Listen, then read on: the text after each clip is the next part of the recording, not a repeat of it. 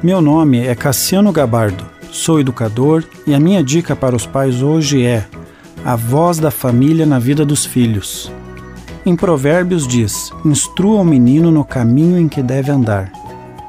Esse texto diz que existe um caminho, uma estrada por onde os nossos filhos devem ser conduzidos. Essa condução é feita pela família através daqueles que estão mais próximos, pai e mãe. Essa condução também conta com o apoio da escola e da igreja, e os amigos precisam ser monitorados para não atrapalhar. Certamente o compromisso maior está com a família, em instruir os filhos segundo os objetivos que, em sintonia com Deus, tem para essa criança. A pergunta que deve ser feita é: Deus, o que o Senhor tem como expectativa, como planos para essa criança? Quais são os seus desígnios para ela? Como eu, no papel de pai ou mãe, posso favorecer nessa jornada? Instruir é uma tarefa trabalhosa que inicia quando o filho nasce e leva anos até deslumbrarmos algum resultado.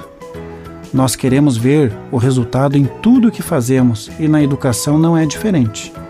A educação tem um custo alto, mas com certeza ficar sem ela tem um custo maior ainda. Percebendo a fraqueza do sistema educacional estatal, as famílias têm buscado o sistema educacional privado.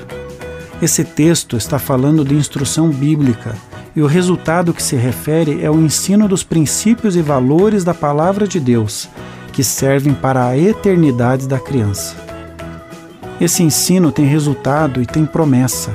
Se instruir então essa criança, quando adulta, não se desviará dos caminhos do Senhor. O caminho que queremos é a eternidade e, para isso, precisamos inculcar uma cosmovisão teísta que demonstre quem somos e para onde estamos indo.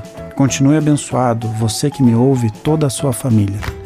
Gente grande cuidando de gente pequena. Oferecimento Centro Educacional Seduca. www.seduca.com.br